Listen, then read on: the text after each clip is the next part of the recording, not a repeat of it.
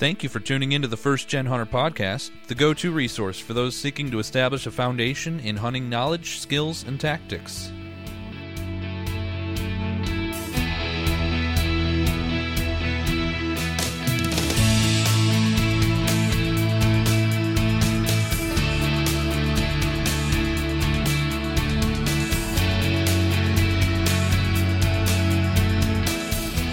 It's a sad time of the hunting year, everyone. It's a week that started out, yep, on Monday, as if Monday's going to get rough enough. That started out with the last day of deer and pheasant season here in my home state of Iowa. Yeah, it's always a little bit sad. You always look at it and you kind of take a glance at that calendar and you're like, "Man, did I leave some on the field? Did I not? Did I not hunt it as hard as I should have?" And uh, the answer is, hmm, maybe. Too late now, though, right? Don't you hate those kind of answers to those questions? But uh, it's true. It's it's uh, 2021 as far as deer and pheasants go is uh, uh, in the rear view rear view mirror. I guess you could technically say that small game and quail are still a part of the 2021 hunting season, but pretty soon here they're going to be in the rear view mirror as well. In fact, if I want to hunt right now, I got to go get a 2022 hunting license because even my fall 21 hunting license expired, even though some of those seasons are still carrying on uh, yet into uh, this uh, month and even into next month as far as rabbits go. So, got to kind of leave that in the past. But, but, not all is bad. In fact, I have a little extra pep in my step right now because, yes, although I am sad about the close of deer and pheasant seasons, I am overjoyed at the potential of what a new shed season brings. That's right, people. Here we are. We're at the uh, kind of the dawning of shed season. Now, there's probably like one antler on the ground per county in Iowa. so if you're seeing people scooping them up, just remember they could be a video from last year that they're posting, or uh, they could just be that one lucky person who found the one shed that is on the ground in their county.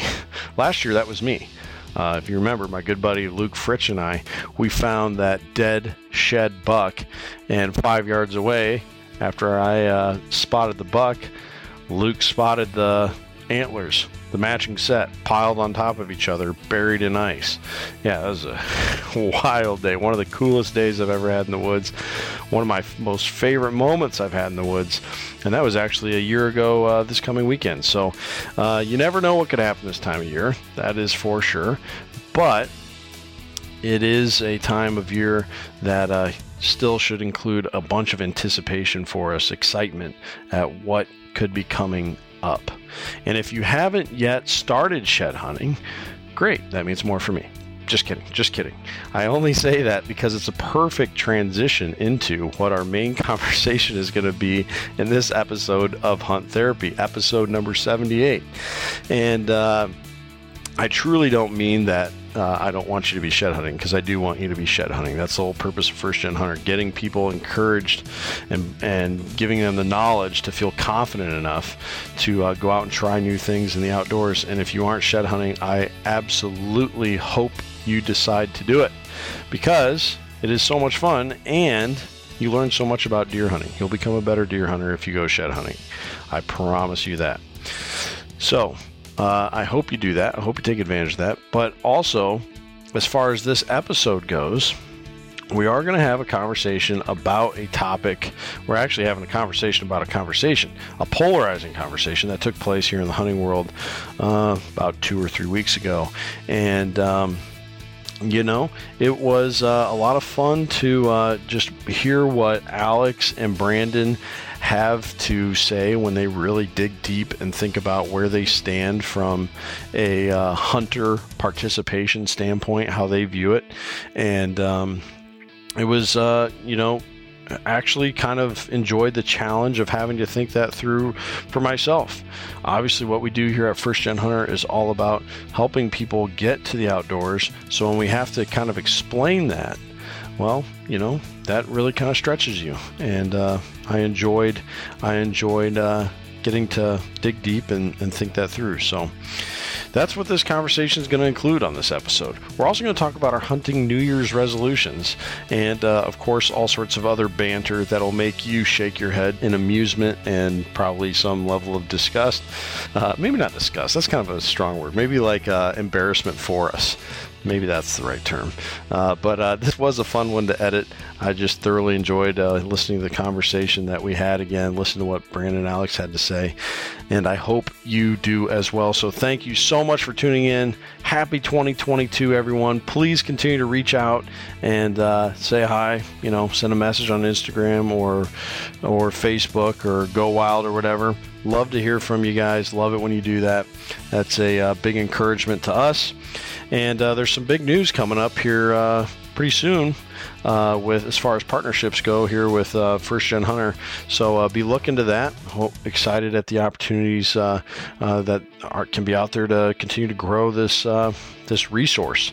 And one of those new partnerships that you'll already see on the show notes of this episode or in the link tree on my Instagram is a new affiliate advertising partnership with Mountain Ops. Mountain Ops is a well known, I guess you could say, sports supplement company, and uh, they specifically cater towards folks who take the outdoor lifestyle, I guess you would say, to the extreme. A lot of backcountry hunting, backcountry shed hunting, um, people who uh, um, you know, kind of do those like uh, ultra marathon, but off the grid, you know, on trail like super long trail runs and stuff like that. Uh, it's it's catered to that niche group of uh, outdoor enthusiasts, but certainly there's stuff there uh, for you and me as well.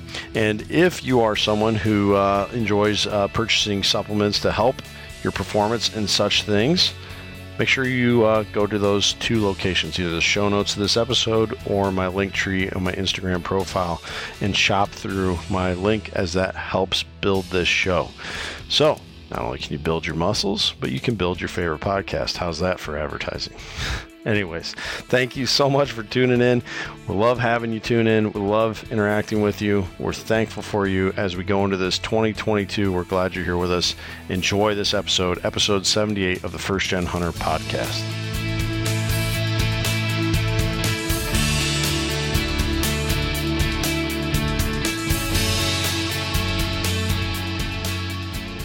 Happy New Year, First Gen Nation. In the last episode, I actually opened up with a song. I uh, started singing All My Exes Live in Texas because our guest was from Texas.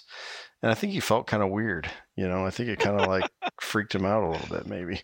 But I love uh, that song. so, so I've learned my lesson, at least for a little while. On occasion, I like to break into song. It's got to be this spontaneous thing, though. You know, like it, I just got to be feeling it in the moment. Mm-hmm. And uh, I'm not really feeling it right now. You know, I've been working on the house all day, filling up, uh, filling up holes in the walls from uh, the electrical work we've had done, and um, yeah, you know, I'm just kind of kind of ready to chill for the night, and mm-hmm. you know, I'm not really filling up to sing singing New Year's songs and I really only know two know of two New Year's songs, mm. and um, I really have no idea what Auld Lang Syne the words are to that song. You know, yeah, that's one of those you like start singing after you yeah. sing uh now here I am singing. Mumble through it a little bit. Yeah, and then you just start you just start like uh, you know humming, you know, and then and then there's the other one that's kind of become popular here lately, what are you doing New Year's? And then I don't really know what what comes after that. Mm. So so uh, it's just going to be a traditional greeting. Happy New Year's, everyone. Hope uh, hope 2021 ended off on a great note for you, not just from a hunting uh, standpoint, but just uh, life in general. Hope it, hope it was a good year, and I hope 2022 holds even greater opportunities yet. And um, you know what? That's kind of what we're going to be uh, rolling into here. We're going to be talking about New Year's resolutions going into 2022. And I'm just going to say this right away. I'm going to get this out there right now. Mm. If you have not contacted Alex Gruen, the other guy on the line right now, one of the mm. one of the three people on this on this uh, this uh, episode, you need to do so. Uh, we just had a listener um, go ahead and take advantage of that first gen 10 discount. They have big plans going into 2022. Nice. And uh, you know that Alex and I have really big plans, bear-sized plans, anyways. Yes. Oh yeah. And uh, Alex has already been taking very good care of me. He helped me fill out my Christmas list that I sent off to Santa, and mm. uh, I was able to get a lot of the gear that I need. And I still have I at, at the time of this recording, I still have one more family Christmas to do. And I am oh. hopeful that there's even more more gear included. there you go. And, uh, oh, Santa. That's right. That's right. So you guys need to talk to Alex to make that your 2022 New Year's resolution you give old Alex a call or hit him up on on his website alexgruen.com or you could uh, even you know get a hold of him on Instagram or his Facebook page. All those places, great place to go to get your New Year's resolution in gear. And, uh, you know, maybe if you're like me, you start looking at these things and you're like, holy smokes, how are we already to 2022? Mm-hmm. Life is just flying by. And yeah. Alex, would you say there's ever a point when somebody gets too old to go do, oh, I don't know, a backcountry moose hunt or a, you know, late season rifle elk hunt?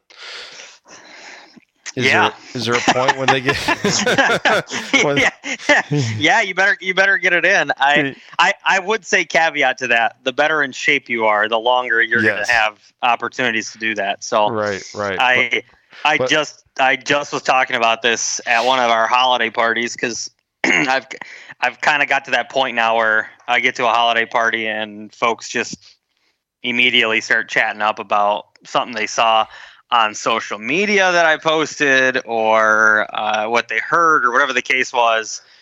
And I was I was talking about a conversation that I had three years ago with with a family member that wanted to go do an elk hunt, and I was telling them they have no clue what they're trying to get themselves into, mm-hmm. and and I I told them I was like you you need to go exercise and do some things, or yeah or you got to be ready for a uh, like you got to hire an outfitter that's willing to just take you on horseback everywhere and yeah, I mean right. find an elk for you to shoot, which is you know let's be honest, your odds just get worse and worse and worse. Yeah. yeah. If you yep. limit yourself more and more and more, right? So, anyways, yep. yes, you do age out of that, and and that's okay. But the the longer you take care of yourself, the better your chances are to do more things like that yeah, yeah, know, year after year. That is a, and that also goes well with the theme of uh, New Year's resolutions, right? Yeah. But um, that uh, that is very true. However, I I will I will uh, say this: fitness aside, if everybody waits till they're retired, and they have time and what they think is going to be a pile of cash laying around to, to burn, you know that that you're you're narrowing that likelihood of being having having all the stars align for making this trip, you know, and yeah. uh, make sure you you know you don't get to that point where time does kind of get away from you, or you know maybe you got a maybe you got a kid that's still at home, uh, a daughter or son, you know, or they're, they're going to be going off to college soon or, or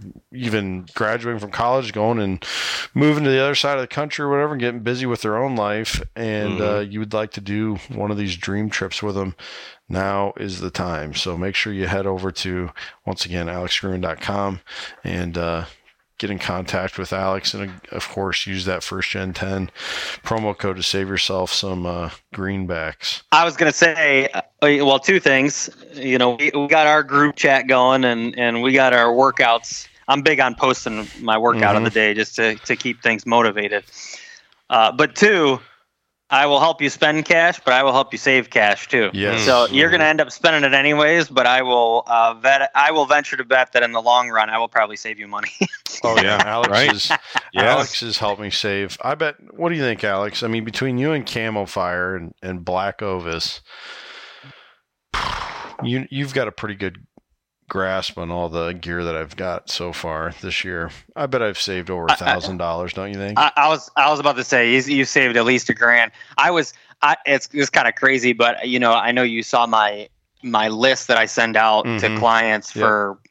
you know uh, I have a I have I have it down to a science of like what's the product, how much was the retail price, what's the uh, um, what's the weight of it, and then it computes everything so you know exactly how much your bag is going to weigh uh, with with gear, you know, with basically your basics, with water, with food included, and then with your weapons. So it kind of just separates like your base weight versus everything.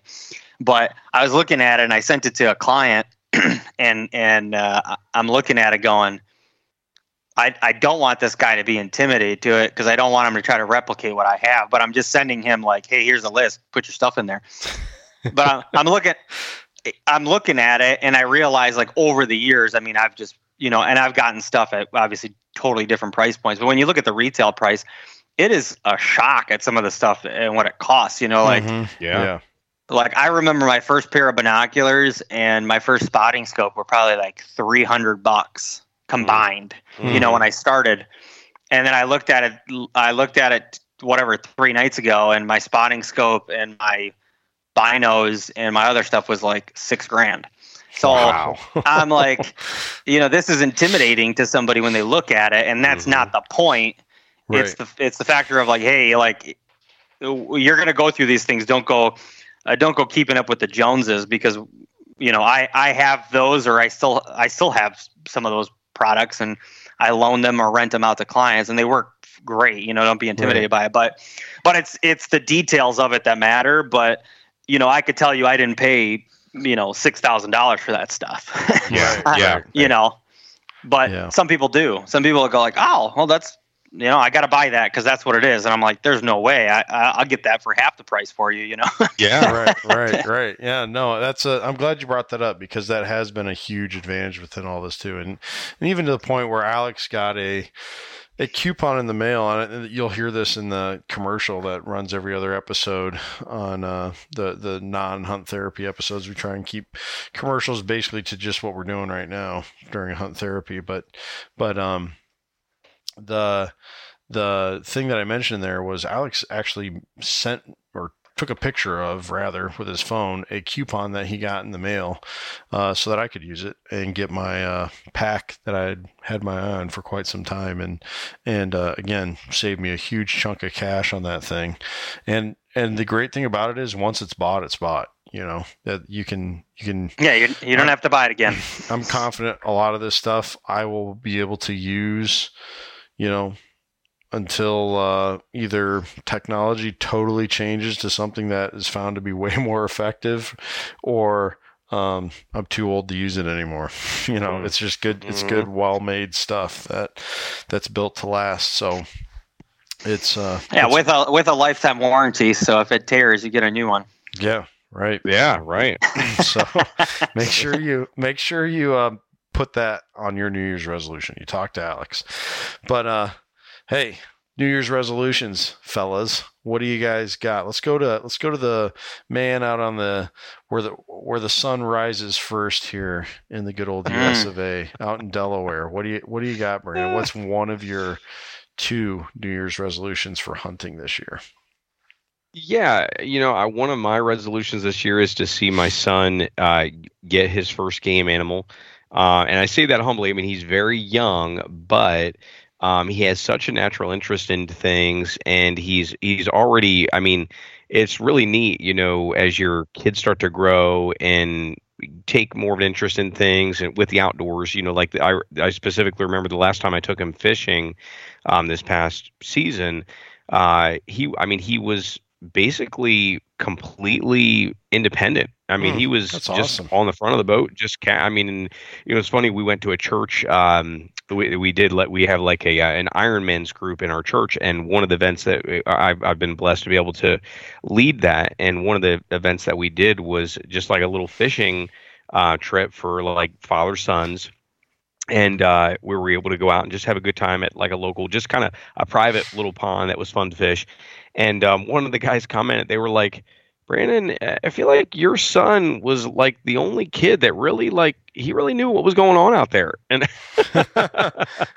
and I was like, man, that's you know that's really awesome that he's taken to it that much, and and it's been the same thing with hunting. A little different because you know it requires a little bit more patience than being able to go out there and and right. you know hook into you know a little crappie or something like that. But you know it's it's been neat to see his natural interest in it, and uh, you know I, I really would love this next hunting season to be able to see just continue to kind of see that blossom and maybe uh, you know help him get his friend. It could be you know a, a, squirrel. I'd love to see him get a squirrel. It could be something simple like that. But that's one of my that's definitely one of my resolutions to see him have some initial success and kind of continue to fall in love with things.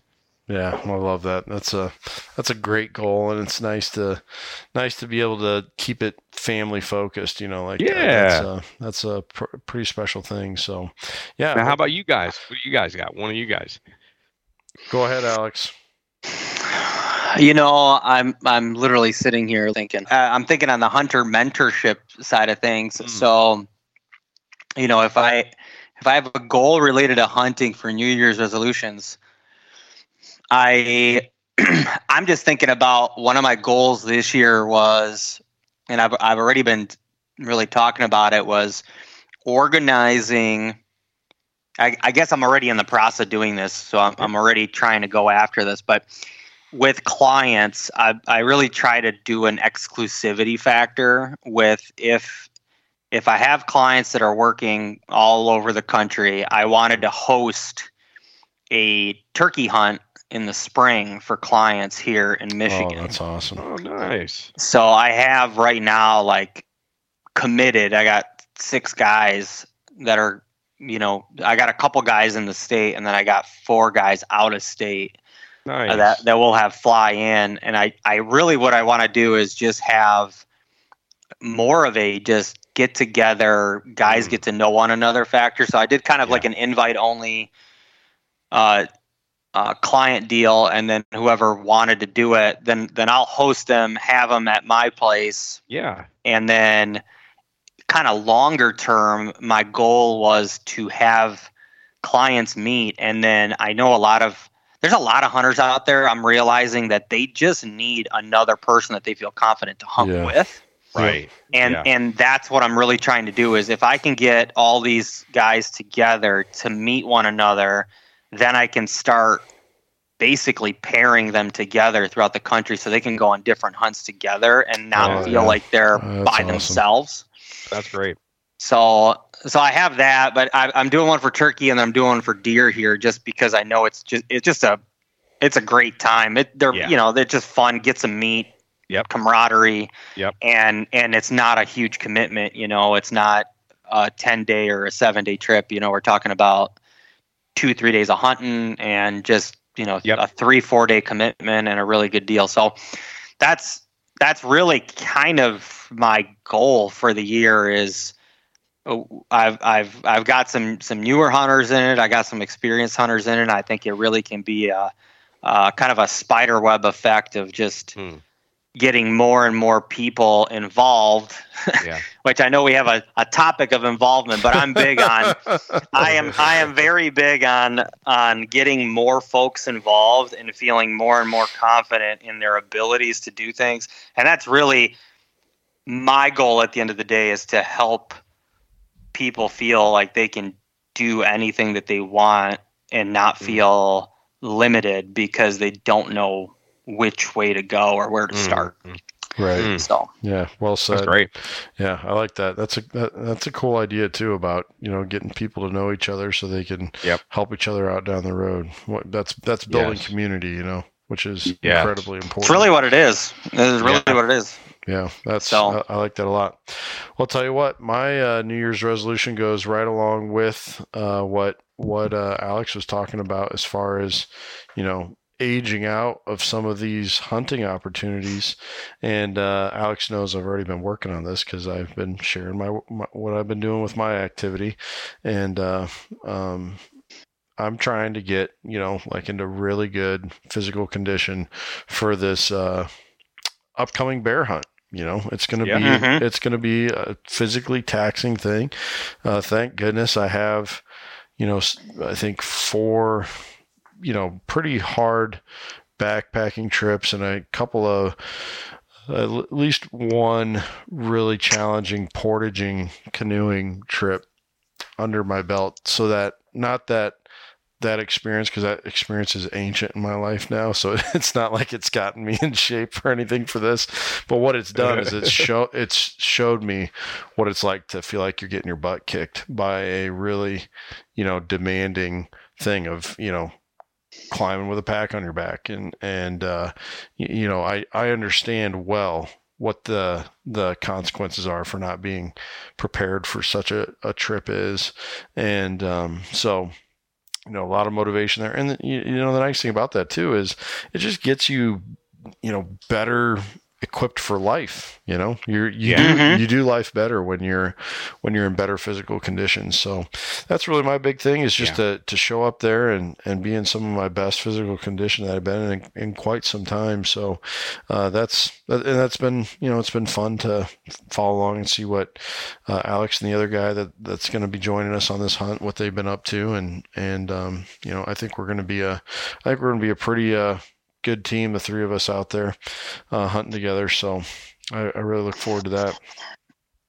Oh yeah, it'll be fun. It'll yeah. be fun. You know, it's it's kind of it's kind of just nice to have a goal that you're working towards. Yeah, mm-hmm. definitely. You know, because uh, I, like I was I was just uh, yesterday I was working out with my with my neighbor that I I took on that deer hunt that we had talked yes. about, and you know, he's he's got kind of the same deal. You know, he's he goes, uh, "Hey, you know, I I talked to my wife, and you know, I got I got this goal now. You know that I I want to I want to do some more hunts, but my goal is to lose 25 pounds in X amount of time, which I think I don't know. You said three or four months out, and if I do that, then I get to get myself, you know, whatever I want for hunting, which was." Mm-hmm he he wants to get a he wants to work towards getting a rifle, but he won't spend any money on anything else hunting related until he achieves his goal. And I was like, dude, that's that's awesome, you know. Yeah. So nice little carrot there for him. Totally, but but he but he's he made the carrot for himself, right? And I'm like, yep. just set some like set some realistic goals that are you know not so far away. But once you achieve them, you're not going to go backwards because what you're going to do is then you're going to set another goal and you're going to say, yeah. oh well, now I want to go here and do this, you know. And yep. I, I think for a lot of a lot of folks, including myself, you know, if you don't have a goal that you're striving for, you you become complacent, and then it becomes okay for you to get out of shape or whatever the case is, you know. Yeah. So, so I don't know. It's cool. It's cool having a goal like that, but for me, same deal. Um, I, I want to work out to stay fit to do stuff uh, because you know with exactly what Kent said.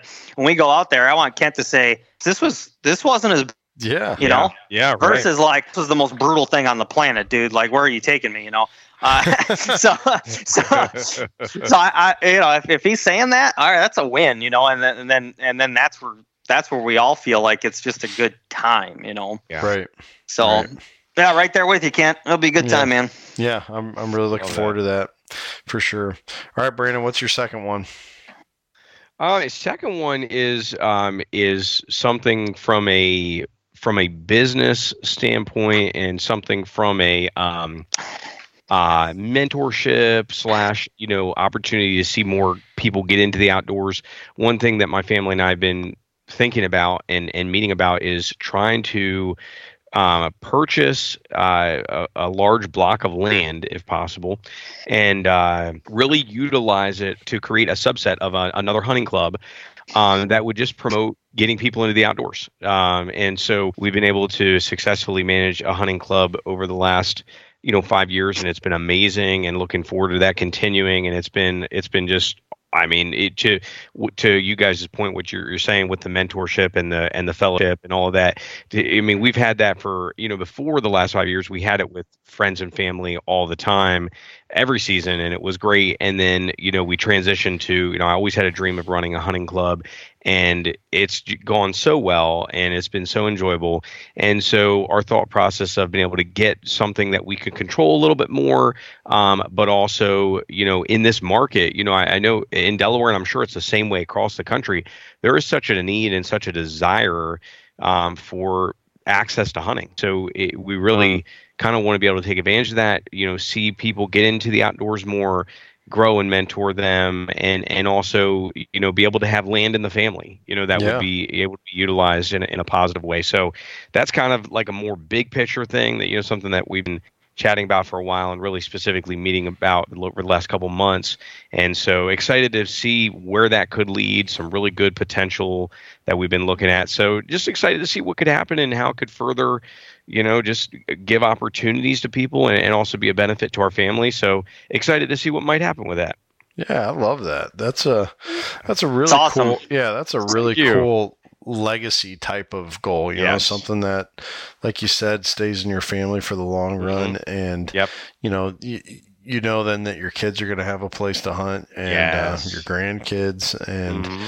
and uh, yeah yeah and plus uh, that means that's another chunk of land that's being managed for wildlife too yeah where, where, you're at you know every time you know i think sometimes we can get like a little jealous when someone buys you know, a piece of land that maybe we had our eye mm-hmm. on, or maybe that we had permission to hunt on. You remember what happened to to poor old Jeremiah Haas, who was uh, yes found out that uh, this property where he had this giant uh, th- that he's had for you know a couple years of history with, found out that the the farm that that deer was on that he had permission to hunt was selling, and uh, the closing date for the sale was the day before hunt uh, archery season opened.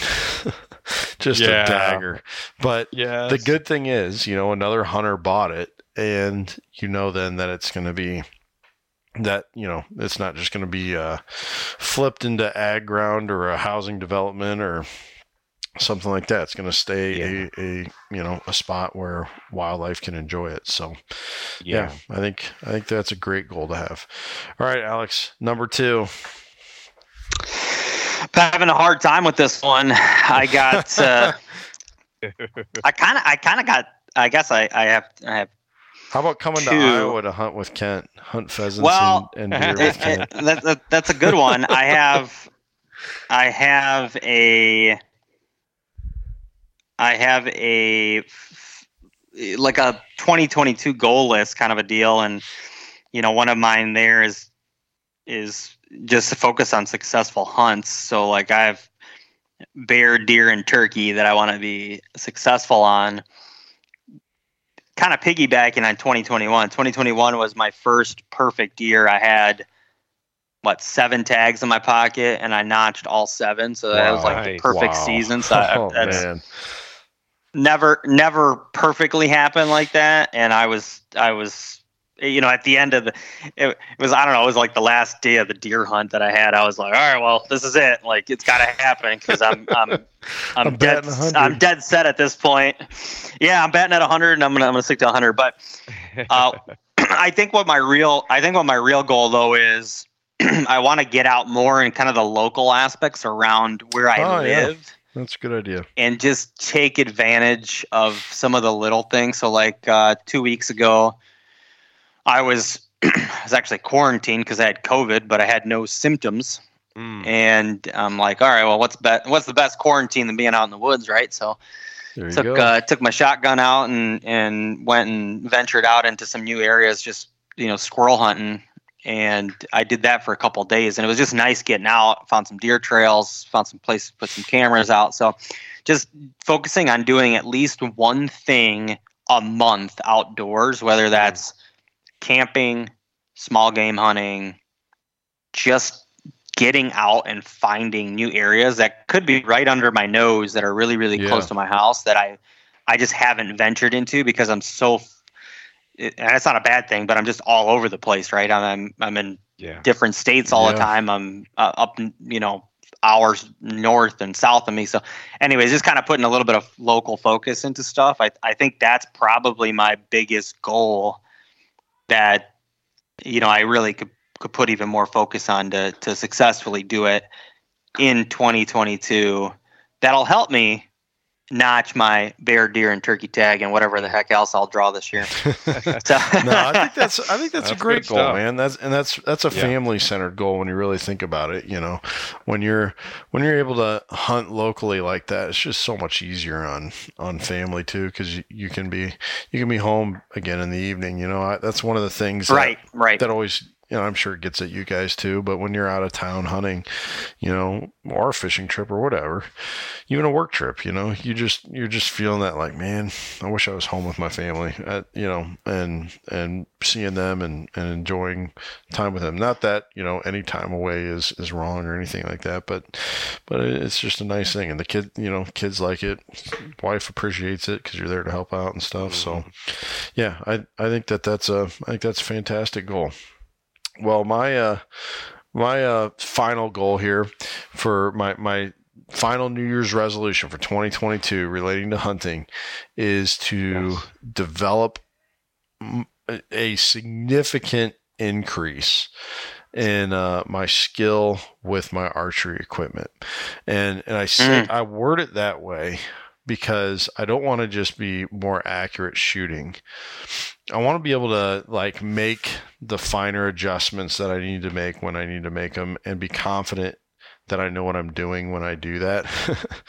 I mm-hmm. want to, mm-hmm. uh, you know, I want to feel really confident in my sight. I want to feel really confident in uh, my grip, in my routine for, you know, drawing when, you know, you're trying to stay unnoticed by deer or you know all of that you know increase my my range a little bit. Just i really want to to have that comfort level. And you know that i i kind of wanted that to be this year and i'm making an excuse here but i think i got a pretty good one with just how crazy this year was for uh, my family and Brandon knows this well because we talked about it with the trail camera situation this year for me. Um, mm-hmm. It's just been like hunting has in a way kind of taken you know uh, it, it's had to it's had to be on the back burner a little bit for me this year and uh, i i had you know plans of really being out a lot with my bow and really getting things dialed in but you know there's just been so much more demand for um, working on the house, for getting adjusted to a new job, for, uh, you know, getting ready for a baby, now having a baby here. That uh-huh. I, I just haven't, I haven't really been able to, you know, prioritize it like I did the year before. And, um, mm-hmm. So I'm hoping that in 2022 will be a huge step for me with uh, with with my archery equipment. I I want to get a new peep sight on there. I'm not content with the one that's there. I think that that's uh, cause. Honestly, uh, I won't I won't uh, say where I had this done, but I feel like uh, the person that uh, it, it, was at a, a, pro shop that I went to, they kind of just shrugged me off when I said. So I went in there. I needed a new peep sight and. Um, they were all out of the size that I had on there, which was a smaller sight. And uh, they're like, "Oh, hmm. you can go up to. We have this size though," and it was a much bigger sight. And I should have been thinking. So this part's on my fault. Like, don't be an idiot. You know, that, that's on me. But they should have like, they should have said, eh, you know, this is going to make it so that it's harder to be more precise with your accuracy because you got a bigger you know you got a bigger field of view inside your sight you're gonna you know when you uh, line up that peep with that front sight that's going to be a lot easier to do with a lot bigger peep sight and so what you're going to mm-hmm. think is going to be really accurate actually isn't all that accurate and it took me right. forever to figure out why was I having such a hard time stacking shots? You know, the year before I was, I really got like like 15 yards in, I was, I was for a first year archery guy, I was yeah.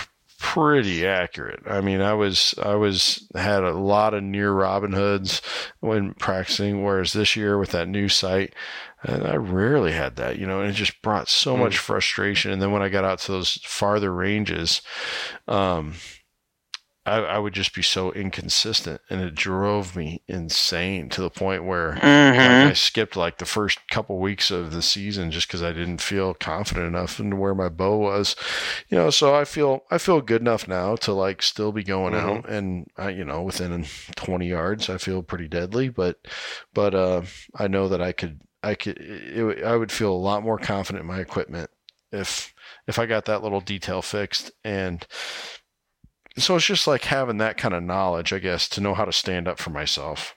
Mm-hmm. You know, go get in there and they tried, you know, feeding that to you. Oh, we'll just put this one on for you.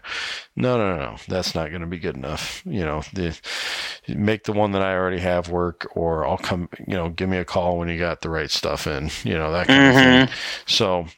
Yeah, yeah. I mean, I don't want to be too hard on them because, like I said, I should have, I should have known. But, but, uh, yeah, I want to, I just want to be really, you know, I want to, I want to be, I want to be super deadly within we'll say 30 yards by next year. You know, just mm. like be be really good at 30 yards and in. I think then I'll I'll feel a lot more confident in the field. So that's my second one. But that's great. Yeah. So we got we got to hold each other to these things. You know, we got to yes. on, on occasion on on these hunt therapy episodes be like, hey, you know, how's how's the land purchase going, Brandon? You got a farm yet? Yes, yeah. Do you, do you need me to come t- test that farm out for you? Love it. Yes, absolutely. no, I'm just kidding. But but seriously though, you know, it is good to have some accountability there. So so uh, we gotta we gotta stick on each other a little bit.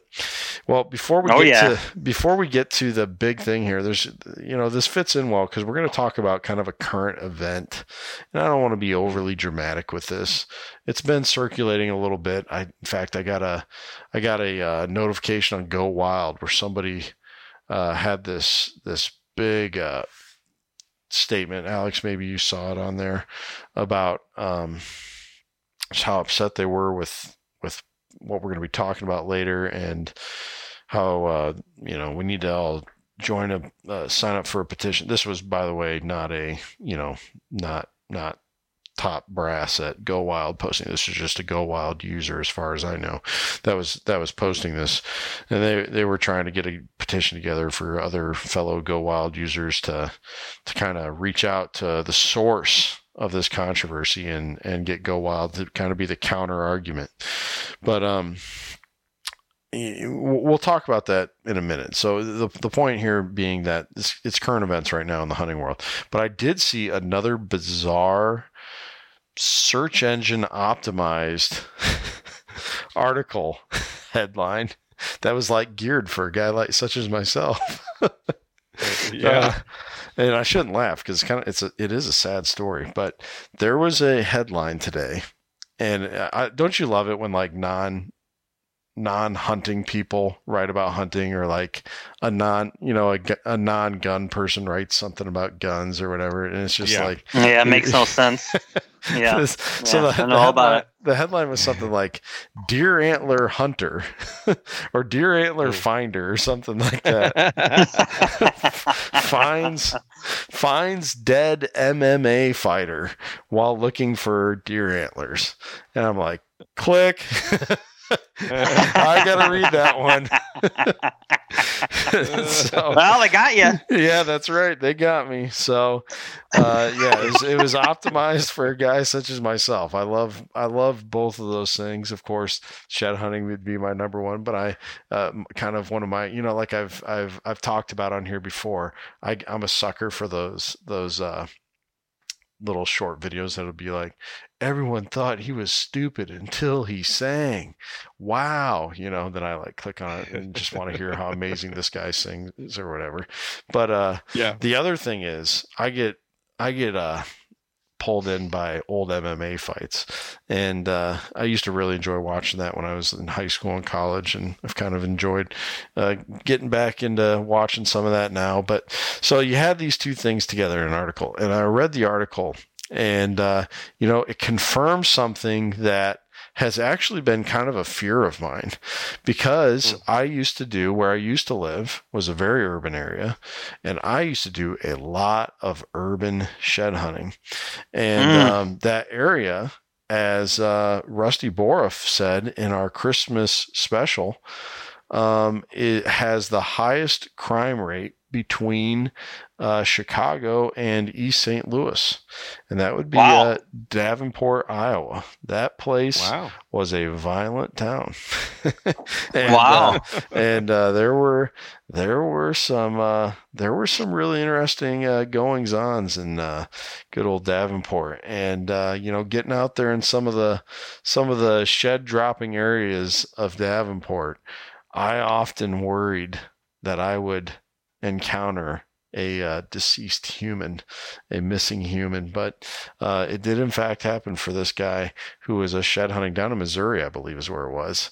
And uh, he uh, uh, came across the remains of of a uh, another individual. So, you know, you wow. never know what you're going to find in the woods. Thankfully, for yeah. the family that was involved here. It was a missing family member. They didn't know what happened to him, and uh, so thankfully they uh, um, we're able to get some closure there, but unfortunately, you know, it had the ending that it did. But, but uh, yeah, it's just kind of an interesting uh, little bit of new, you know, definitely related to what we talked to on here, and yeah. uh, thought thought it'd be interesting to bring up. But kind of the main event tonight. Speaking of MMA, the the the the main event on our fight card tonight mm. is uh, um, something that and, and I, I, mentioned this to, to Brandon and Alex before we started. I don't want this to be a trash fest of what somebody said. I think we got enough of that going on, not just in hunting specific, just in society, right? Yeah. People say something. Now let's, you know, bury him. And so that's not what I want to do here. But uh, if you uh, follow what would you say, guys? Probably the biggest channel in hunting right now. Yeah. Is anything put out by Meat Eater. I I love Meat Eater. I love looking at the stuff they have. I learn a ton of stuff from them. I've uh, listened to many of their podcasts for years now, and um, you know I think there's a lot of really smart people on those shows that that you know have done a good job of of keeping uh, keeping the average hunter and uh, even people who are maybe aspiring hunters or novice hunters, first gen hunters, they're giving them enough meat on the bone to really kind of pull themselves into the hunting lifestyle. Would you guys agree with that? Yeah, one hundred percent. Yeah, I feel I feel like it's been a a you know a, a, a, good thing overall. No no doubt about it. What they've been doing mm-hmm. and and yeah. um so, in a recent episode, I believe it's episode 304, if you want to listen, I think it's around the oh, halfway mark in that episode. The the really the founder of Meat Eater, you know, the main guy, Steven Rinella, who I, I, you know I think is just a a really interesting character, a, a really mm. Smart individual.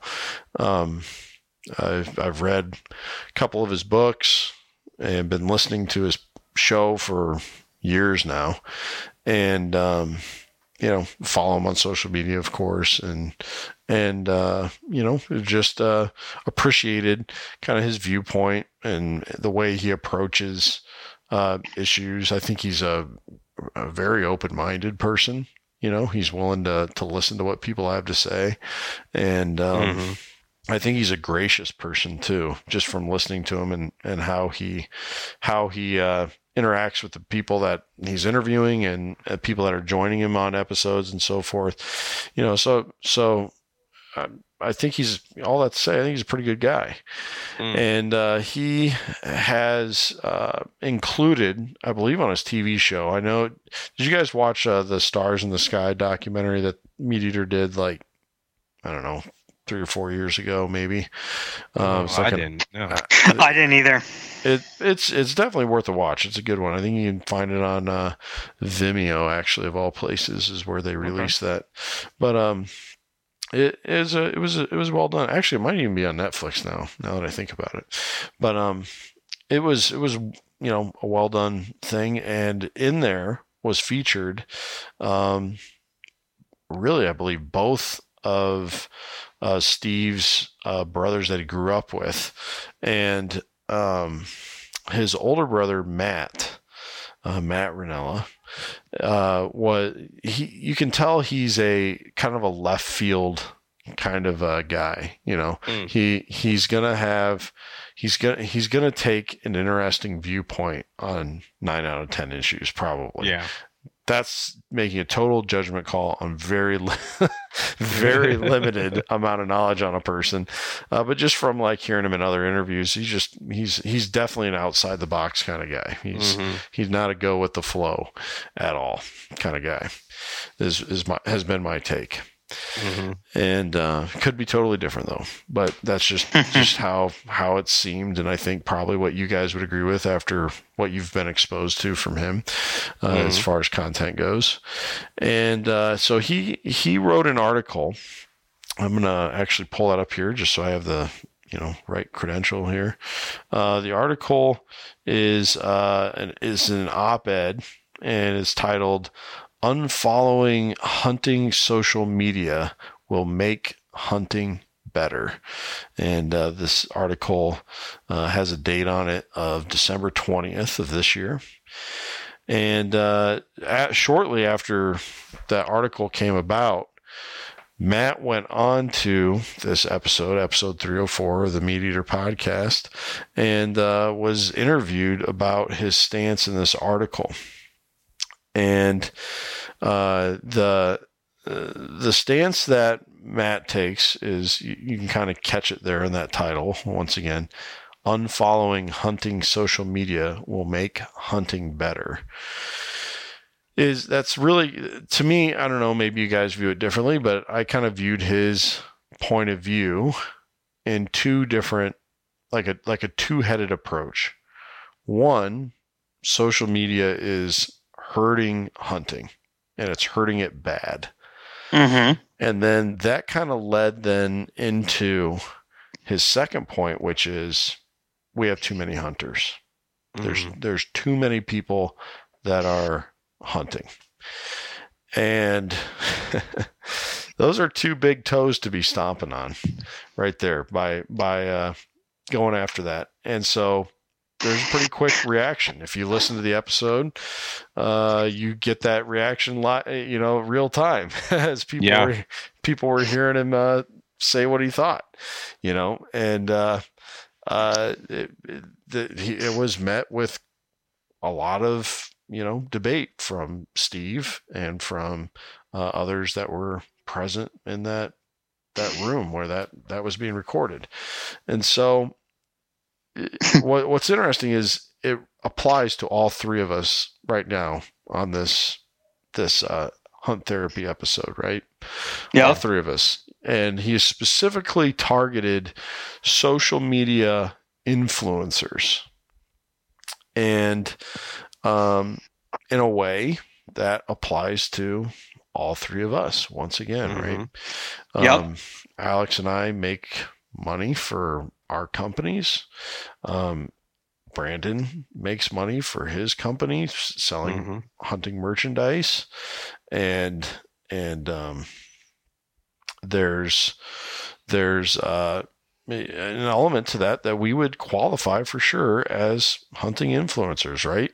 We run commercials on this podcast. We, I, uh, Alex and I have link trees in our uh, Instagram uh, profiles to to go to places where you know if you do, then it it gives our businesses money, you know, and yep.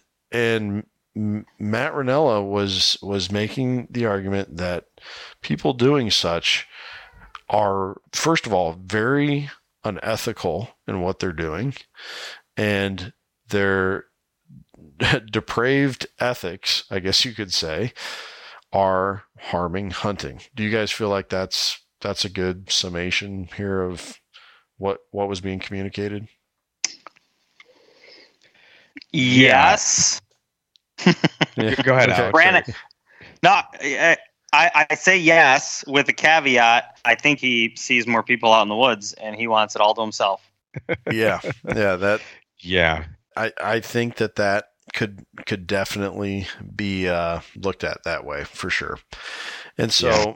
I thought I thought that we should probably address this because what is the mission of First Gen Hunter? What is the mission of the Hunt Fish Life? What is the mission of East2West Hunts? Well, it's to get more people out there. How do I finish every one of these episodes? Take care and take mm-hmm. someone hunting, right? Yeah. Uh, we're we're trying to foster community. We bring a guy on like Brad Luttrell of GoWild, who's made it his life mission to to build a better hunting and and not just hunting outdoor community but but hunting is yeah. a huge part of that and yeah. and so we've had just countless people on here you know we've had people that are on hunting tv shows we have people that have other hunting podcasts and youtube channels and and on and on right and yeah and uh, we feel strongly that we need to be building the hunting community.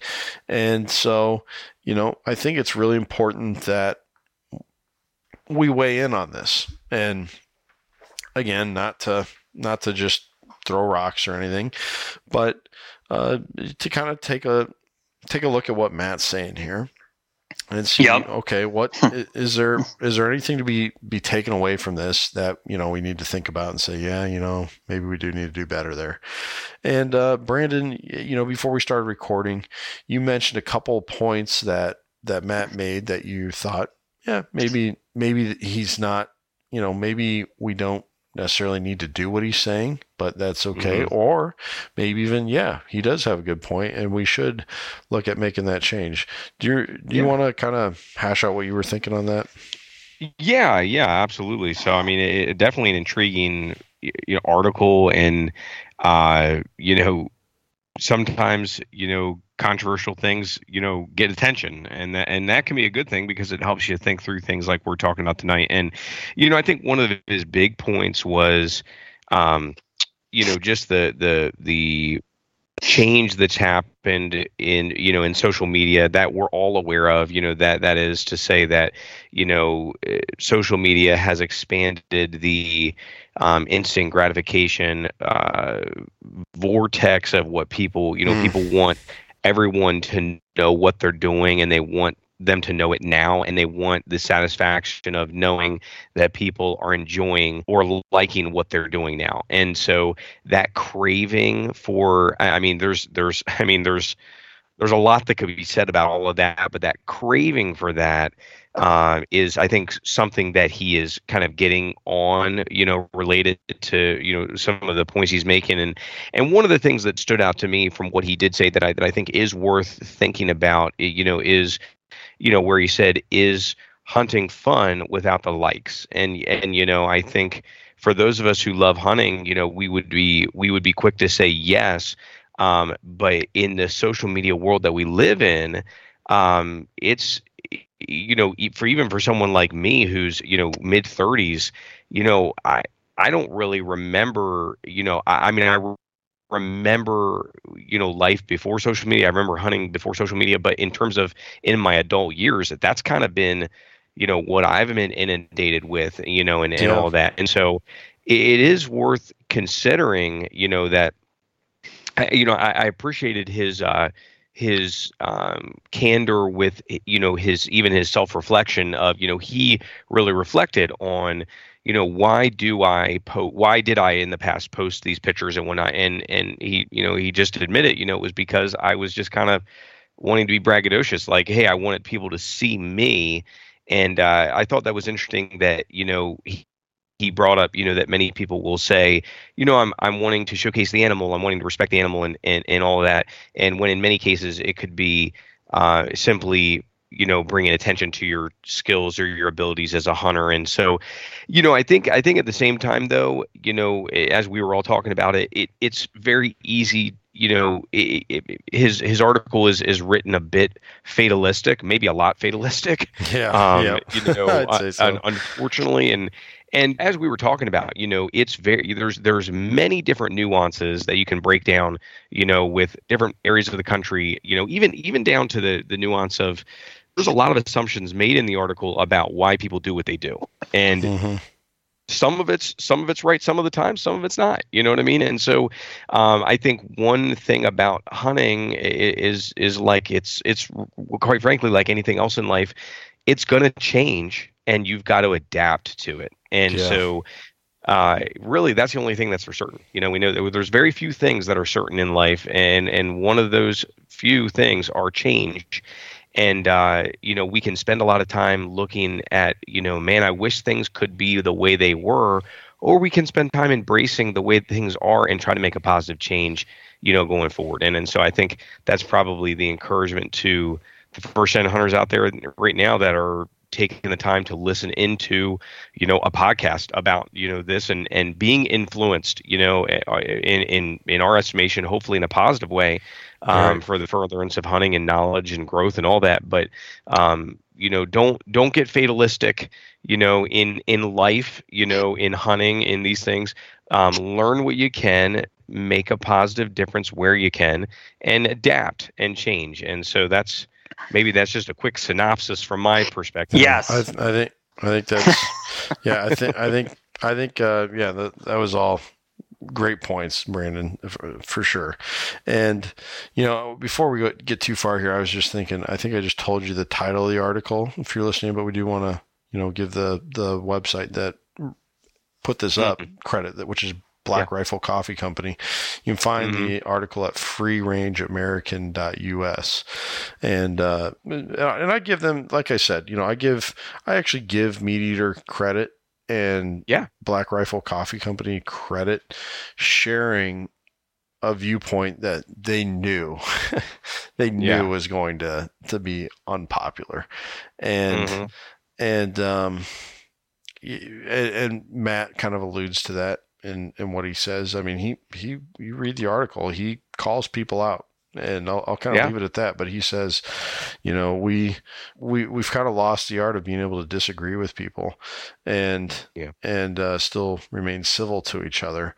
And so, you know, I, I agree with that, and I think uh, all three of us, because that's why uh, I trust you two coming onto my shows because I know you're reasonable people. but uh, you, you, guys, you guys would agree with that as well. That you know, yeah. there's still room for differing viewpoints on things, and mm-hmm. and it's worth considering. It's what what it, it, the, when you are presented with stuff like this, it makes you dig deep and think about okay is this just something that I'm just following the crowd with, or is this something that I really believe in and something that that's really worthwhile, you know?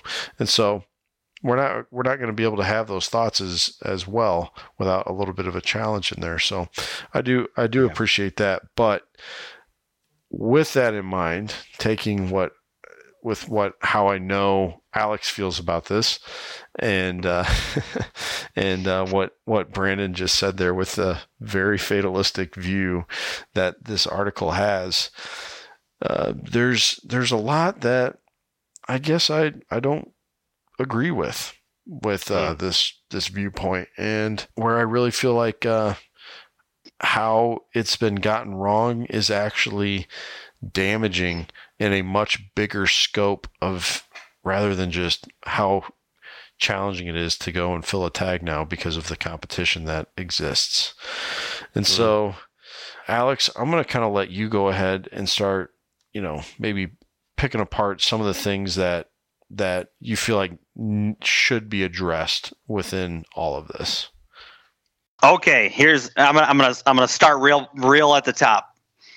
If if I was to ask you this question, if you could reduce the amount of hunters out there by 50%, but you had to pay twice as much to go hunt, would you say yes? No way. yeah, no. I'd, I'd no say way. no. Yeah. No way. Mm-hmm. Okay.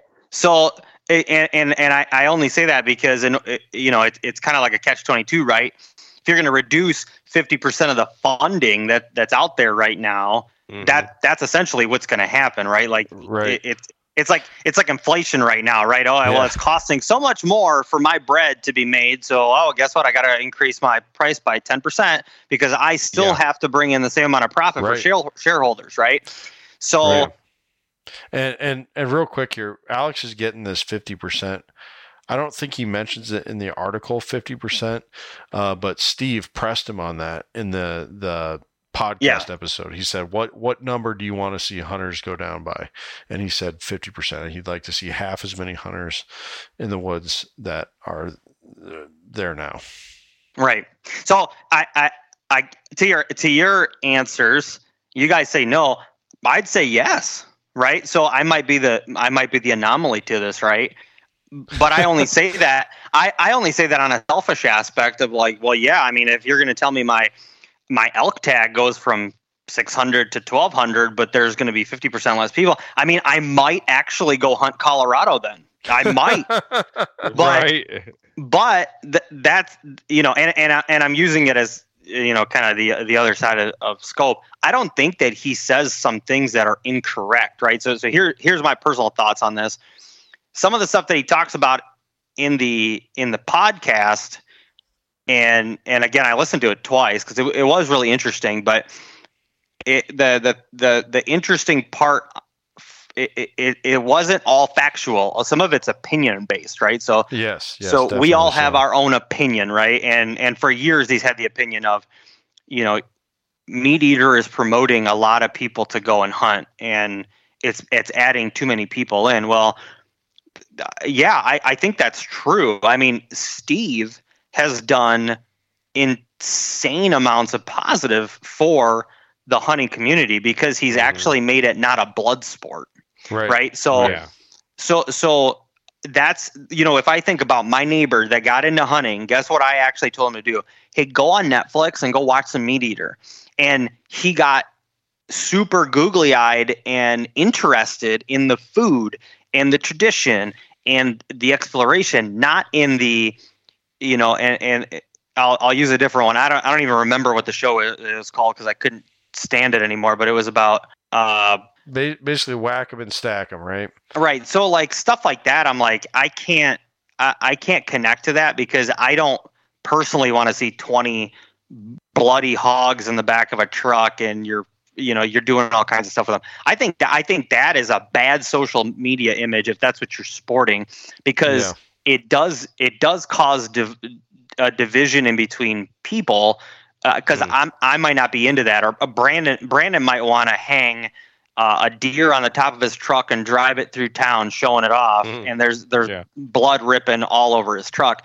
I think th- I think that gives a lot of controversy to what we do and I'm going out there hunting. I want meat in the freezer, and I do have pride over my trophy, which I will share on social media, and mm-hmm. and that's okay too because some people are going, man, you know that's really awesome. I'm intrigued by that. You know, how do I do that? How do I get some fresh food in the freezer? So. And where do so you, and where do you draw the line? You know, like okay, so yeah. do we do we not do we not then you, you know your kid wins a, a medal at his basketball tournament do you not post a picture of that you're you know you uh, you uh, just uh Uh, won a you know a, a, hot wings competition. Do you not post about that? Do you you know because, oh right. Uh, like can we not can we not take and, and there's a difference between being a prideful person and taking what we just the only word we really have for it in the English language is pride in our work. You know, those are, I, I, feel those are two different meanings of that same word. Or you tell your son, I'm proud of you, son. You took first place at your basketball tournament. That's different than being a prideful braggadocious person to show right. to show the accomplishments to show evidence of the accomplishment you know. The the idea is you're posing there with a big buck. There's a story here. What's the story you know? Is it because you are just the world's best buck slayer or is it because you got lucky and you were sitting in your tree stand for five minutes and out comes mr big walking by and you right. you know and it, there's a story there right? And so yeah I, I agree too. So go ahead and continue. Sorry, I just wanted to. Well, no, no, it, it, it, it's fair. You know, it, it, it, it's two sides of it. So, anyways, I, I think social media has done really great things for the hunting community. And at the same point, I think it's done some damaging things, but that's yeah. all based on the individual. So you can't you can't broad scope anything. It's just like anti hunters saying, "Oh, all hunters are you know devious, you know killers." Well, that sure, but like I also just you know shot a deer and and fed 10 families with it. And right. and and that's like the greatest contribution to anything is is like the the sharing of a meal right? So so i i, I don't i don't see that part. I i think everything is individual based. And if if you're a poor sport about it or you're doing it for malicious intent well then shame on you. But to characterize every single person in this in this broad scope i think that's absolutely ridiculous right So yeah. you know, when I was hearing some of those things, it was just like, come on, dude, like you can't say that. Now on the other end, let let's let's say this. You, you know, Kent, you talked about uh, we make money off of you know you know the the industry yeah you make money off of anything i can go plow yeah. sidewalks and make money right however i said man how do i do something that's going to help people with no malicious intent because there is an opportunity in there and i feel like it's a passion that I think yeah. I think that's a totally different scope. I I would never, and it was kind of interesting listening to the podcast uh, factor of it. Like, well, how many how many? What's your goal of how many people you impact for you know MeatEater? And I'm thinking like. That's that's a really tough thing to say, right? Because there's no way of measuring that. But at no point in time, and I'll, I'll say this on, on a personal aspect, at no point in time did I ever say, "Oh man, I have to add this many people into this so I can make X amount of money." Like that hasn't never come into my my mind nor do i care about that my thing is about mm. if i'm helping somebody i want them to have the best experience possible right. because i know they're going to impact other folks i don't have to make a dollar uh, that's that's that's that has nothing to do with it yeah but to to put everybody in this category that that social media has impacted the hunting industry negatively and now every single place is overridden with hunters that's not true either because yes. be, you know first of all if you hunt for an if you hunt in an area that has limited tags it's impossible that it's overridden with hunters because there's a limited amount of tags right right that's right. the whole point of having a limited draw system if you don't have that and you have over over the counter aspects well then yeah you're going to have pressure but that pressure is going to be there regardless because anybody can go do it Right. Did social media impact it? Absolutely, right? I know places that Corey Jacobson went and hunted that I never saw a soul in Idaho. And guess what? You know, three years later, because he went and hunted it, there's 50 guys in a basin six miles off the beaten path. Okay, that's great. Guess what? Those six guys or six groups or whatever are out of another area that now yeah. doesn't have yep. as many people in it, and it's probably going to give you the this the same scenario. So, so anyways, I, I, I don't buy into that thing. I think there's some things that he's correct about, like don't go displaying bad things about the industry out there, yeah. but I don't think that it's bad for the hunting industry to have more people hunt. That's absolutely not correct.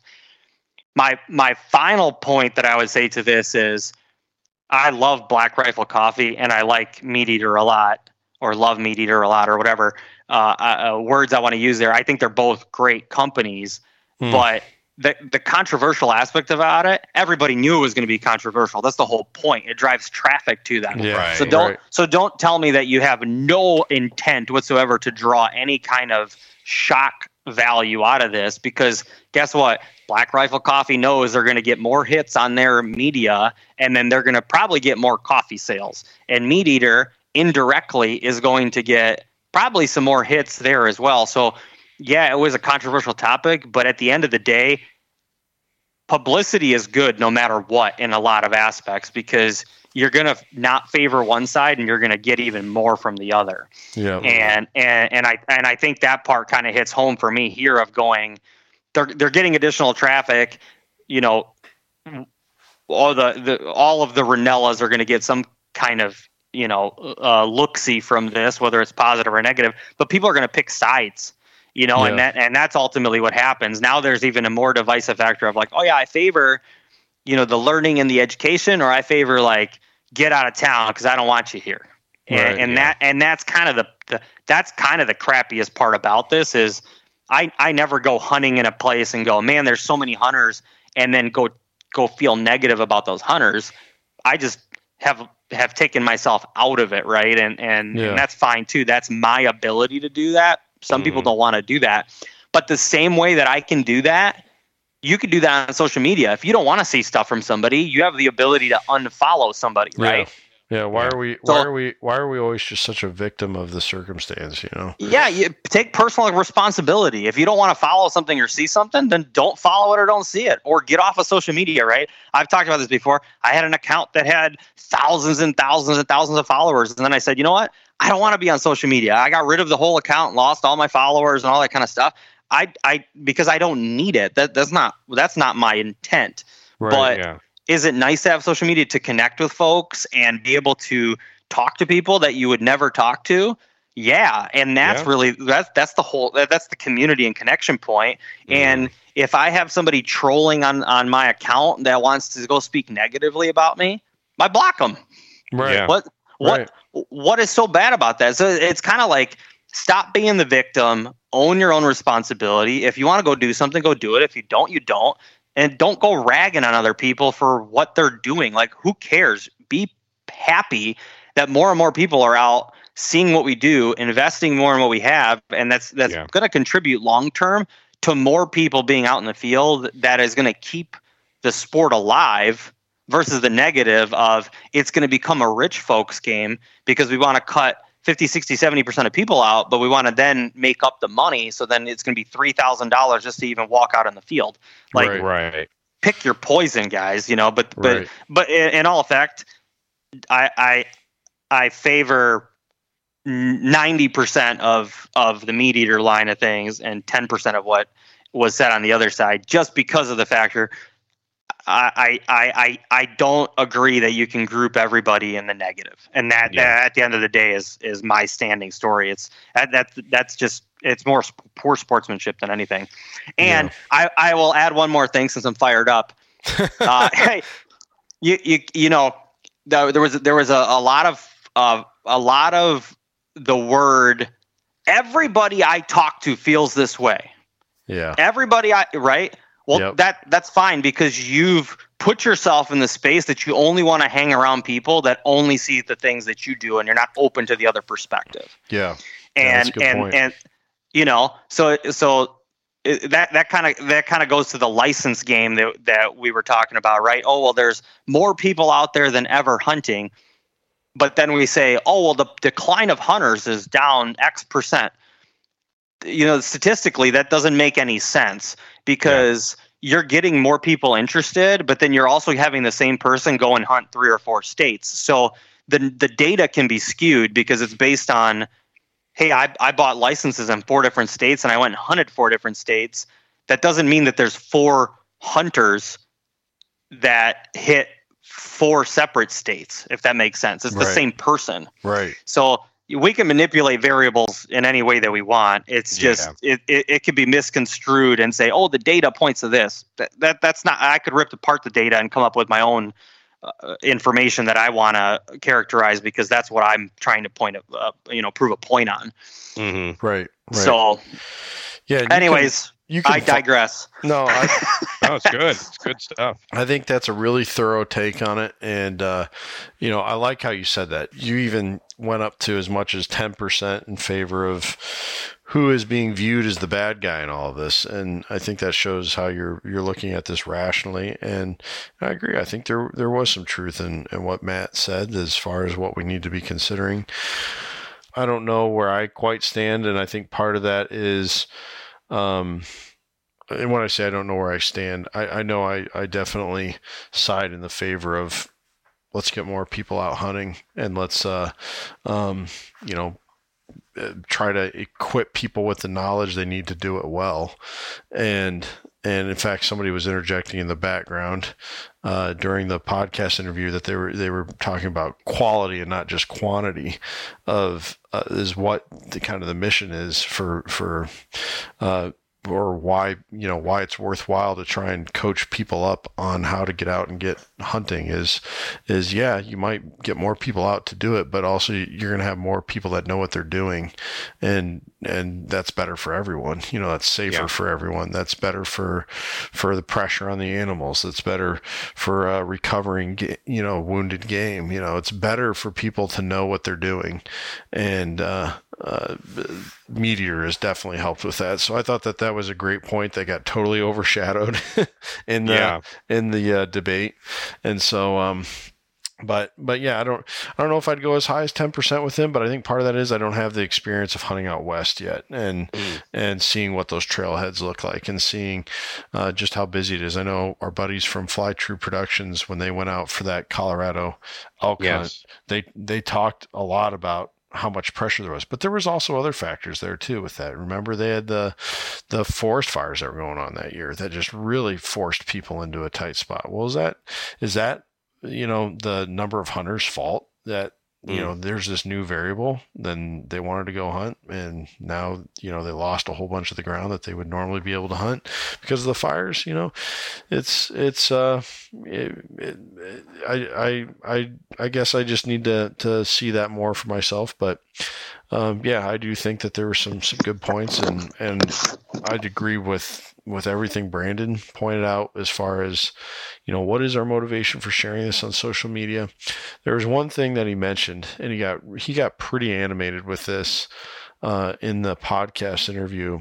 He said, um, social media hunting influencers are liars because they don't show the whole story. They don't show the bad hits and the uh, you know the, the the real ugly side of it, right? Which that's the ugliest side.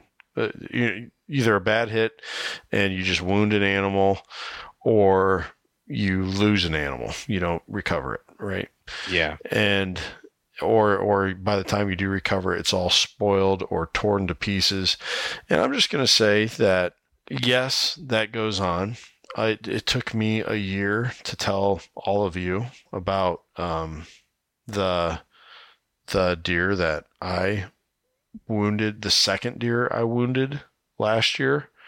Um, just that was in episode 75 i told brandon the story when yep. i uh, fell off the four-wheeler nearly skewered myself mm. uh, and um, you know maybe i should have fessed up on that right away but but i i would say that i have seen enough examples of people being honest with with that side of it that it's not it's it's his blanket statement of everyone's a liar that's a on social media and, and posting stuff because they don't share yeah. that stuff it's just not true i saw a working class bow hunter we've had cole young who's a member of working mm-hmm. class on here um, one of their their regular voices on their podcast um, he shot a nice buck in Illinois. I don't know if you guys saw this or not, but by the time he recovered that buck, the next he backed out because he thought he he had a you know a marginal hit on it and he didn't want to mm-hmm. bump it out of out of a way that he could recover it. he went back the next day and the whole thing was chewed to pieces by coyotes. I mean, down to the bones. And you're talking, you know, a, mm. a four and a half plus year old buck, 180 inch buck, yeah. was already devoured by coyotes. You know, he showed that, and he got some pushback yeah. for that. But he showed that, and he was honest with that, and he was, yeah. he he put himself out there. Um, mm-hmm. Alex, you talked about the kind of the downer side of what went on with the first part of your Arizona trip, right? Mm-hmm. You know, mm-hmm. that that that's not easy for someone you know like Alex, who's who's uh, you know helping people get and do their dream hunts. That's not easy for him to tell the truth on it, but he did.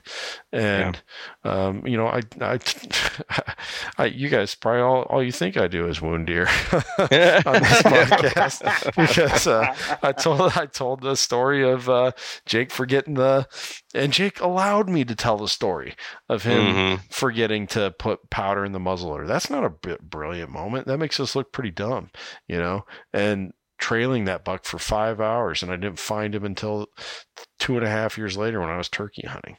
And mm. and the buck last year that I shot with my bow and and uh Caitlin and I bumped him twice, you know, uh, afterwards, you know, following yeah. the blood trail, you know, that we, I, I think there's a lot of examples of Jake talking about last year the buck he shot. He didn't shoot it in the heart. He shot it in the femoral artery. He's mentioned mm-hmm. that multiple times on this show.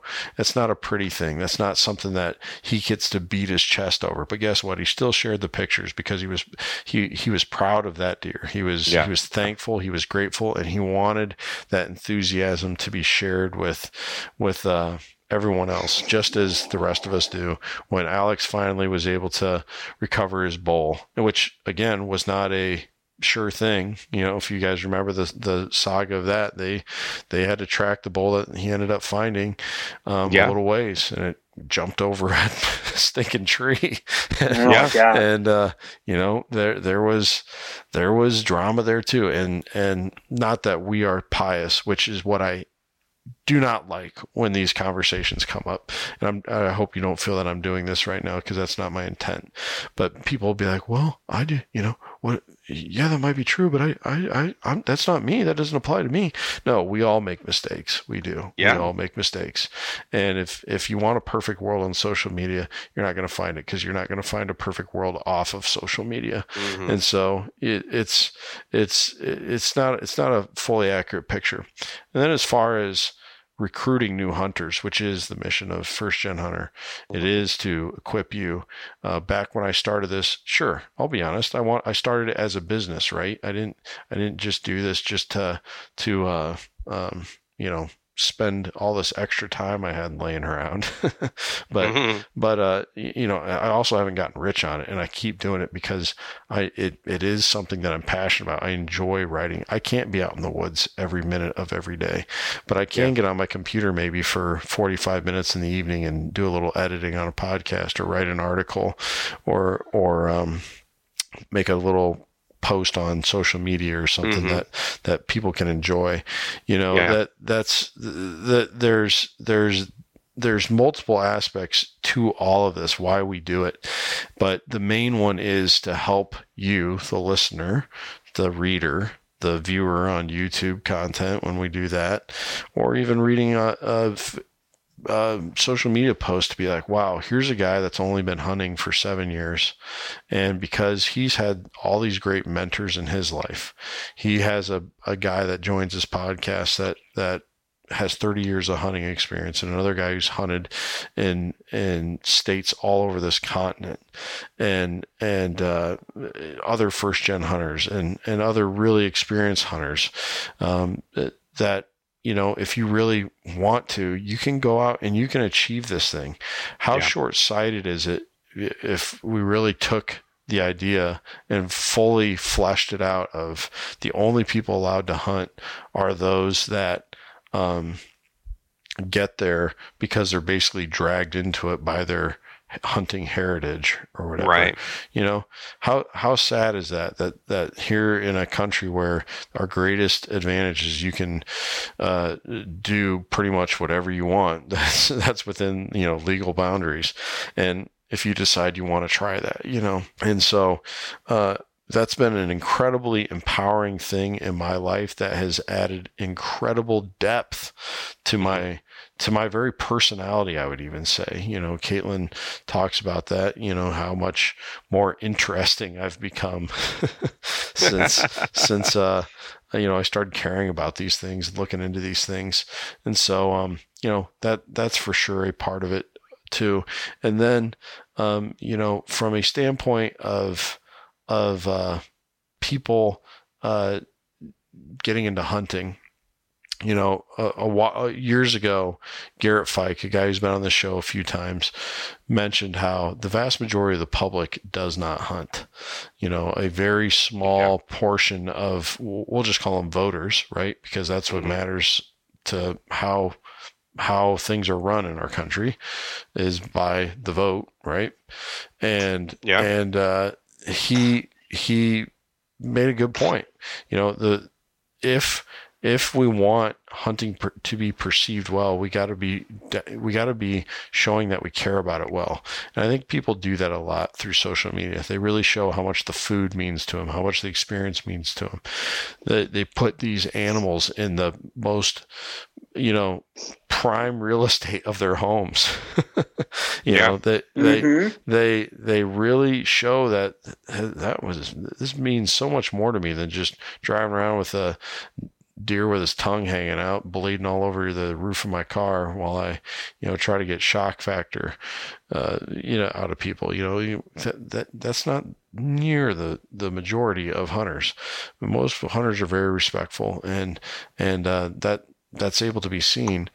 Um, but also, do we want do we want the the only large voices when it comes to wildlife issues to be the bird watchers, the hikers, the the um, trail runners, the bikers.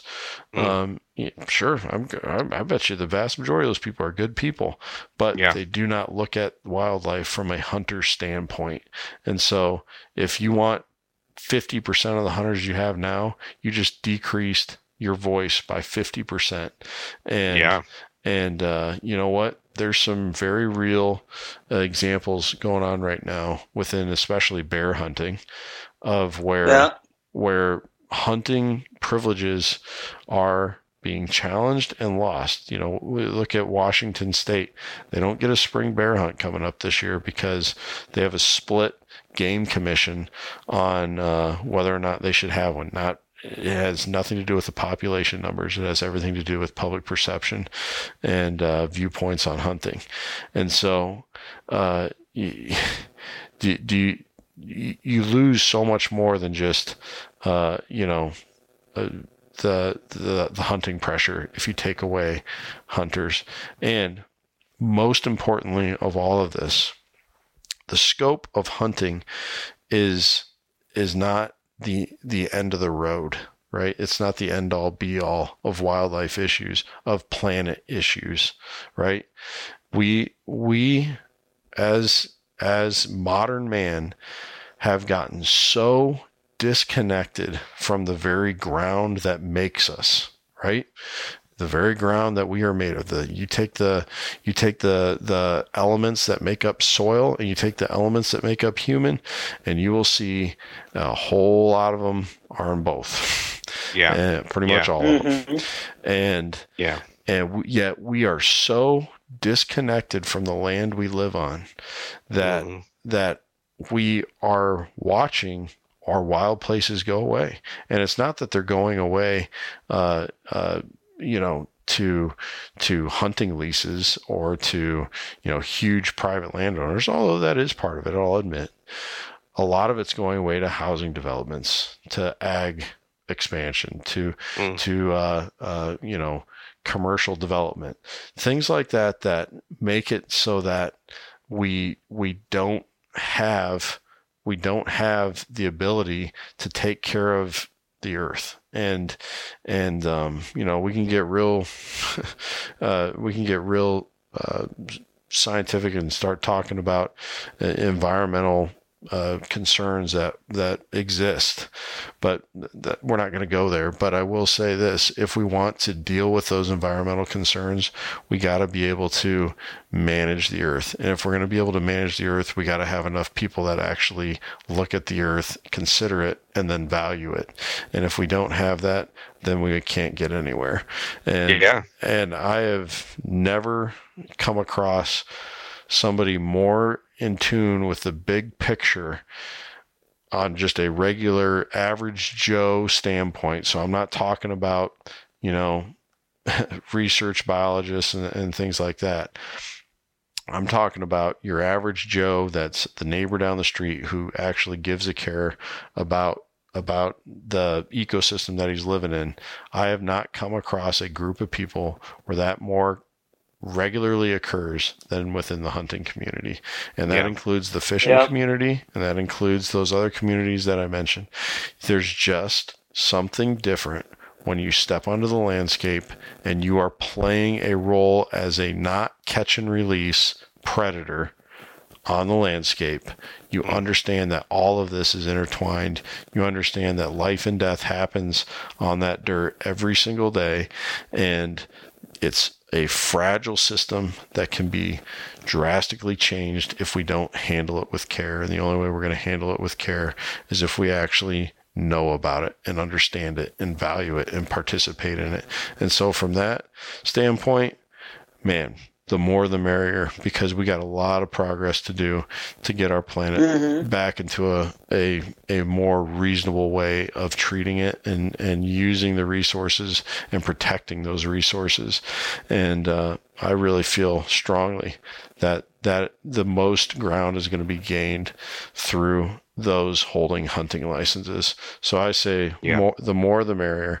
And I will yeah. continue editing this podcast in the same way every single time because I do think that we need more people connected to that, more people that want to be a part of that. So, man, there's my soapbox. That's my. That's great, man. Love it. Well, well said. That's my. That's my. Uh, that's my take on it. And again, no hate towards Matt Rinella. I'm glad he has an opinion. That means he's actually thinking about stuff, you know, and and uh, not just following. And and uh, um, you know, it, anytime you come across somebody, you know, I think back to, I won't use any names here because uh, I don't want to hurt anybody's feelings, but going back to those uh, backpacking mm. trips that I used to do when I was younger with my dad, one of my dad's friends was kind of a cranky guy. Mm. and uh, I asked my dad, I was like, Dad, why is so and so always so like cranky or grumpy and, and like mad? and my dad has known this guy his almost his entire life. Yeah. And and my dad said it's because he cares. Mm-hmm. And and uh I you know, I have not for I think my dad told me that when I was 8 years old. And mm-hmm. I have not forgotten that answer. You know, yeah. here here uh 25 years later. And and uh, there's a lot of truth to that. When you see somebody who is maybe a little jaded, a little cranky, you know mm. they're at least thinking about things and they care about yeah. them. And and not all of where Matt Rinella he made this clear. He he he talked about his concern for wildlife and for keeping wild places wild and all that uh, in his in his uh, standpoint. And so um, there's no doubt that he cares about it. And but like Alex said and Brandon mentioned as well, we don't take such a fatalistic view, and yeah. we take a very different viewpoint on how all of this can be enjoyed healthily. And, yeah. Um, you know, so that's that's kind of where we stand. Yeah. You guys got anything it's else to throw in? No, I mean, I think I think you know, it's I think it's been fun, you know, to hear our different perspectives, and you know, I, I think I think it's I think there's you know it's it's very easy to approach things from a from a negative standpoint and, and it could be it could be a lot of things you know like it's it's there's there's always two sides to any coin you know and i mean I, I honestly even you know eh, like kent you were mentioning you know and it's one thing that we hear a lot man lost habitat and lost uh, you know, lost uh, uh, available, you know, woods for the deer, and you know, homes being built, and they, you know, if we I, you know, I've been reminded many times that you know if we spend our lives thinking about what we don't have rather than being thankful for what we do have. You know, it's like that person that's, you know, they're 40 years old and they're like, man, I'm like, oh, I'm 40. Oh my goodness, man, I, I miss when I was 20. And then, you know, they're, they're 60 and they're like, oh my goodness, man, I'm like 60. I miss when I was 40. And then, you know, you're 80 and you're like, holy cow. I mean, man, if only I could be 60 again, you know, right, it's just yeah. like, you know, it, there's so much to be thankful for. And if we, if we, view the lens of the world and and the opportunities we have through that uh, that lens of thankfulness, man, it, we're going to have some doors open to us, and we're going to enjoy what we have, rather than always thinking, man, if it was just this, or you know, if if if, if I if I just was younger, or if I just if I just had that one more piece to hunt, or if I just got that one additional trophy, or you know, uh, if we just live in the perspective of, man, we're blessed to do what we do, and yeah. man, we're thankful. I mean, man, that those are the type of glasses that I that I want to view life through, you know, and, and, and we all have to do gut checks on that because it's all, if we're all honest with each other, you know, with ourselves, um, it is easy to get into that fatalistic mindset, even even if it's just ourselves sometimes, where it's like, man, nothing I do is good enough. You know, I just, man, I just work myself to the bone, and man, I just, you know, it's always it's easy to do that, but you know, that self accountability and that that ability to kind of snap out of that and remind ourselves, you know, of the blessings of life and what we have to th- be thankful for. It's very important to do that as a gut check for ourselves, and so you know whether it's you know whether it's people putting out material like this whether it's matt whether it's whoever, you know, the challenge for all of us, whether we're first gen hunters or been doing our whole lives, you know, renew yourself, be thankful for what you do have and make the most of, of the opportunities that you have. Yeah, very well said. Very well said. And there is a lot to be well thankful said. for. We're in the we're in the good old days of of uh, yes. uh, wild game here in, in our country, and mm. and uh, there's so much to be enjoyed. And yes, uh, Alex talked about this too. Public, you know, a lot of what determines uh, if public ground is crowded or not is again our viewpoint. You know, is it one yes. guy for every hundred acres, or is it okay to have three guys mm. hunting hundred acres? You know, and right. so much of that is perspective. There's a piece of public right down the road from me, and um, I drive by it all the time, specifically just to see what the hunting pressure there is like. Mm. And you're talking big buck country. Anybody can go use this place. It's yeah. it's thick, nasty timber you know, mm. just just prime deer habitat. And I've only ever seen a maximum of one vehicle there mm. all all mm. deer season long, and I'm talking on the weekends included. And so, you know, well, you know, and even even that that's interesting that you mentioned that, Kent, because you're I love what you just said there with the matter of perspective because you know you might talk to a guy that's there and uh, you know interestingly enough you know this kind of reminds me of what what Alex was saying earlier you know about the the camaraderie and the fellowship and, and whatnot. You know you might talk to a guy and and he might be like man yeah I'm hunting this by myself today but man I'd love to have a buddy or two. Yeah you know, they yeah. will come out and hunt with me. You know, uh, you talk to a guy who who hunts state land, you know, and, and doesn't really care to have any friends, and he he he might be like, man, yeah, I'll hunt this whole thing myself. You talk to someone else that might be like, man, I tell you what, I'd kill to have a couple guys that would hunt this with me, right. you know, and mm-hmm. and and be, be my friend and and you know come out and enjoy it with me. So it is all a matter of perspective. I mean, uh, the more I think more and more guys like like Alex mentioned, man, they'd love to have someone to connect with yeah. You know, they love definitely. to have that camaraderie and that fellowship. I mean, boy, if it if it means having a little bit less acres per person for myself, but I get to share it with someone, man, that that may mean the world to me. So all a matter of perspective. Said. Yep. yep, absolutely. And you know what? The animals adapt to us, right? The game adapts to us. They they change. Yeah. They they adjust their patterns, adjust where they're hanging out based on pressure. Mm-hmm. We can do yes. the exact same thing. And like Alex right. said earlier, if there's six guys in this canyon this year, well, that means they aren't where they were last year. So go find right. where they, go find where they were last year and make that adjustment. Yes. Isn't that what a good hunter does? Uh, you know, mm, a, a, good well predator said. is is going to find yes. a way to get where the game is and, and get it done. So that's up to us, right? That's that's where we yeah. can we can look at it and say, you know what, nature is always changing. I need mm-hmm. to change too, and I need yeah. to I need to get caught up with the time. So, yes. man, what a great conversation, guys. Yeah, yeah this was sure.